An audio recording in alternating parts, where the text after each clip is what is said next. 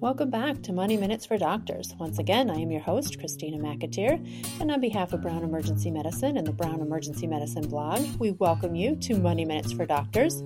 We once again have our featured guest, Miss Catherine. How are you today? Awesome. Thanks for asking, Christy. Wonderful. Well, welcome back once again. We appreciate your loyalty to this podcast as we are doing some good work spreading financial information to doctors so they have all the information they need to hopefully have financial wellness and financial success on their side. Exactly. And I also want to add to that financial peace of mind because, boy, finances can be very stressful. Yeah. And I think we talked about another podcast. It literally is one of the top three stressors that people encounter in life. Is that what you recall as well? Right. Wouldn't surprise me a bit. And it's actually one of the number one causes for divorce. Mm. And I would dare guess that if you are feeling financially overwhelmed or underwater, it probably leads a lot to burnout. So, lots of reasons to have your financial house in order. Exactly. Exactly. So, today I've asked you to help us understand a little bit more about credit cards, um, your thoughts on them, and approach to them. Um, you know, as a physician, we get countless amounts of credit card offers in the mail. And so, you know, some general questions to you. Are credit cards a good idea? When could we use them? How could we make them work to their advantage? So, tell us a little bit about your thoughts on credit cards. Right. Well, those are all really good things to think about. But I will say right off the bat, when I see an attending physician, particularly one who's been attending for a number of years, with outstanding credit cards that have not been paid, it's always a red flag to me because that tells me that they're living beyond their means, that they don't have an emergency fund, and so they had to rely upon the credit cards uh, to be paying for some of those daily expenses. So we will be talking as we go through today about some ways to avoid that and how to handle them in a really good way because they can be a tad bit addictive. I don't know if you've seen that with doctors.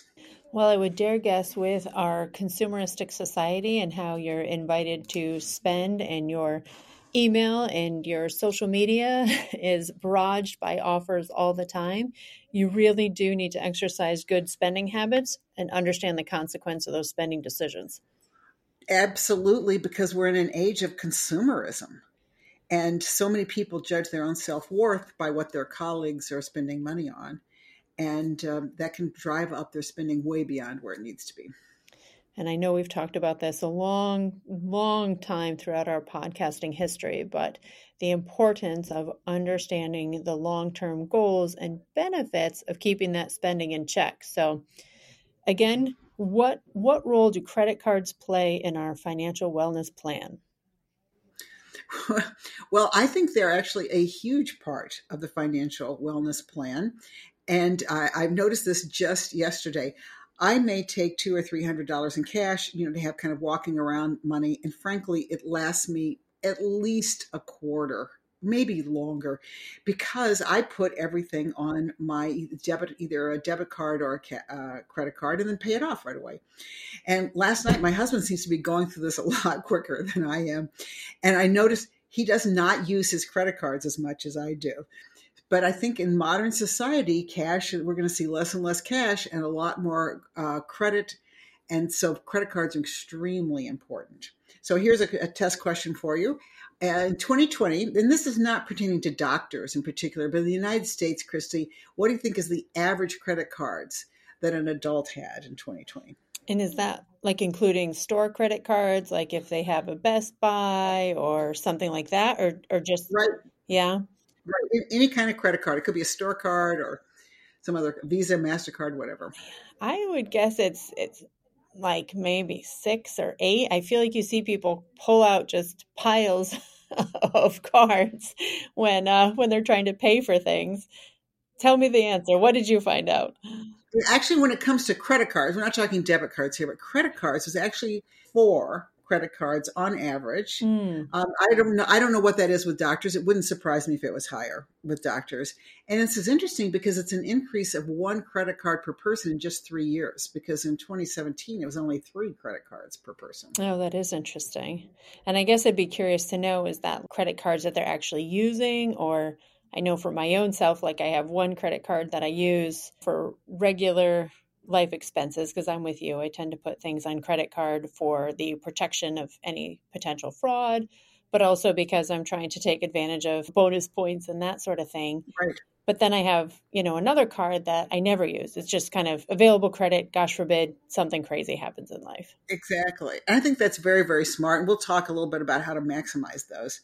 I, it's interesting to see the average credit cards per person really has a lot to do with how old you are. So baby boomers average five, which I thought was interesting. Gen X is about four, millennials three, and Gen Z is only about two credit cards per person. Do you think that speaks to just how comfortable they are with revolving credit and maintaining credit? Yeah, and I, let's face it, a lot of those baby boomers just got carried away with credit. Because when did really credit cards become part of the American spending diet, if you will? Oh gosh, you're asking me questions I have absolutely no idea about. I can't answer Fair that. enough.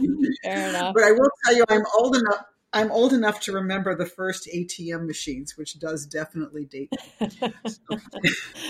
well, that's all right. As you said before, we need an experienced financial advisor. So you check the box there, Miss Mathern.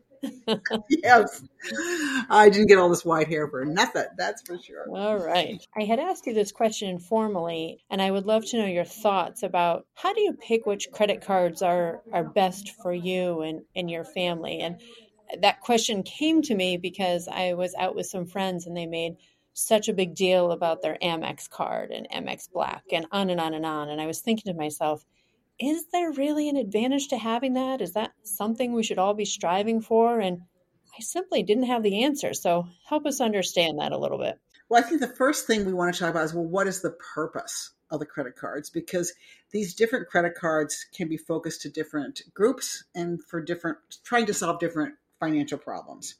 So the first one to think about is for those people who want to build credit or they want to improve their credit score. So this is a reason why doctors today pretty much have to have a credit card. And if they don't have at least a couple of credit cards, they're not going to have a high enough credit score to be able to buy that house, a car, or what have you. So that's an important piece. So having credit cards and maintaining them, which means at the very least paying your monthly payment on time, if not paying it off each month, which is of course the ideal.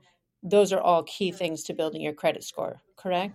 Right, exactly. And I'll talk. I'll name some names here in just a second because uh, certain companies they have credit cards, frankly, for people who either have a very bad credit rating or no credit rating at all. And their goal with these cards is to help them build up a good credit rating and they made these credit cards might be great for certain people who would struggle to get approved by other credit card companies. I'll be frank, I only had a couple of doctors in that situation, but they may have relatives in that, so it's still good information for them. So one of the recommendations I make for these kind of doctors that are having trouble getting cards or they're just starting out is to get what's called a secured credit card. And you can actually go to the banks and get these. And it's like a prepaid debit card where you can get you can put a $400, $500, $1000 or whatever on there and it's actually prepaid. The money's already in your account. And a lot of times the vendor doesn't even know that it's prepaid and you're using it. And of course, you're, you're showing that you've got a good history. It's going to improve your credit score. And so then, as you would spend that down, you would reload it from your bank account. Is that kind of how it works? Right. Mm-hmm. That would be another way to do it. Now, there are some companies, I haven't used these, I just came across them in my research, that says that you can use other collateral besides your bank accounts for these. Once again, I don't think doctors are going to fall into that category, but they may have some relatives that do it. So here's a couple of examples, and I have to give you my lawyer like disclaimer right off the bat. I am not recommending any of these companies, just in case our listeners are wondering. They don't give me any kickbacks. I don't get any finder's fees if you go there. And to be frank, by the time you listen to this recording, their numbers, their statistics might be different. So do your research. This just might give you a starting point on some places to consider. Perfect. Yeah, would love to hear your thoughts and what your research has discovered. So, a Capital One Platinum secured credit card, if you've got a very, very low credit score, by that I mean as low as 300 to 629, they can give you a credit of $200. This is the time we're recording this for as low as a cash deposit of $49, which I thought was very interesting. In that case, you put in $49, they'll give you $200 worth of worth of credit. Uh, another one is Chime Credit Builder Visa credit card and very similar credit scores that they're looking at between 300 and 689. And this is one of those cards I mentioned earlier that's backed by money that's in an account that's linked to this card. So the bank doesn't really worry about getting paid because they know that they can always access your bank account to pull over the funds. And it's your credit limit then will be linked by however much you've got in a balance there. So are those also good cards for someone who's working to build their credit? So for example, if you have a young high school student now transitioning off to college, are those the kind of cards that you might consider for that population?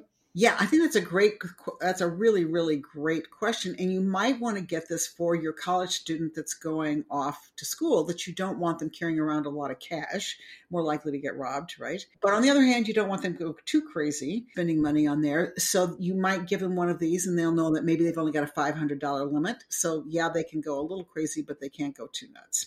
But it also sounds like for some crazy reason, I don't know, divorce or something catastrophic, and you found yourself in a position where you really needed to start working to build up your credit score, this might be an option as well. Right. Exactly. And I, once again, I'd start with your bank because if you're doing business with them, they may have this kind of credit card there. All right. The next, the, there's another kind, and this is probably more common with doctors, and this is where you want to earn rewards or loyalty points of some kinds so you can redeem these rewards. Now, these credit cards typically have higher uh, annual percentage charges, but they also reward you more with earnings. And they can be all sorts of things. Like it can be cash back, it might be airline miles, it might be free stays in hotels, travel points, uh, retail products, many many other things might fit into this category. So, very typically, you might get uh, 1% back on your total purchases through the year. But bear in mind, a lot of these come with annual fees. So, we've got to juggle are the annual fees worth it? Now, an example of these right now is an active cash Wells Fargo Visa card. Now, this is kind of cool because you can get an unlimited 2% back on all of your purchases. They also give you $200 cash reward when you spend $1,000 in the first three months. So let's be frank. These organizations want you using these credit cards. They don't want you paying them off on time because they're going to make so much money in their annual charges, their percentage charges on the accounts that are uh, still open and haven't been paid.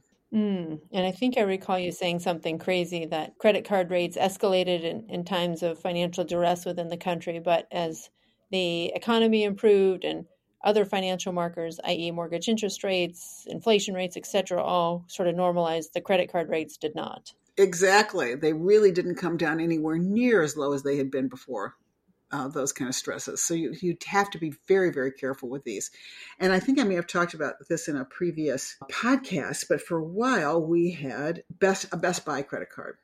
Now, when you're married to a guy who's kind of a tech guy, they love Best Buy, right? Because they think they're getting all these points and they can go in and buy their favorite gadgets at Best Buy. Uh, be careful if you're married to somebody like this. That's all I can say. So I paid this credit card off every month, right? Look at the balance, paid it off every month. And then I started noticing I had a couple um, of, of months. There's like there's a sixty-five dollar charge here, and I know I paid this off. What the heck? What's going on? I went back and looked in more detail, and many credit cards will charge you at the start charging the interest rate at the end of the month. Not Best Buy. They started charging you interest on the day of your purchase. So if I purchased something on the 15th and I paid the car uh, off entire the card off entirely on the 30th, I still had 15 days worth of this very high interest, even though I thought I was paying it off in full. So you want to read the fine print on these. So you would literally have to make the purchase with your card, go straight home, log in your online bill pay, and pay it right at that moment. right, exactly. Needless to say, honey, I don't care how much you love what you can buy at Best Buy. We're not using the Best Buy card, but uh, because you're right, if I want to buy that washing machine there, I'd probably, I'd probably be prepay, and uh, before I got to the store, you know, transfer $2,000 or whatever I thought I was going to be spending to the card. so it was there when I made the purchase. But to that point, I mean, if you have a certain passion in life, you know, you're talking about a passion for tech, or like you mentioned earlier, if your passion is for travel, can you win with some of these cards and and really get so many bonus miles or stays at hotels that it really does make it worth the effort? All right, listeners, we're going to hold it there as this topic is so interesting with so much more to offer that we will be back with a round two featuring Catherine and more topics on credit cards and their piece toward your financial wellness plan. That's it for me, Christina McAteer, and on behalf of Brown Emergency Medicine and the Brown EM blog, thank you for tuning in, and we look forward to catching up with you soon. Be well.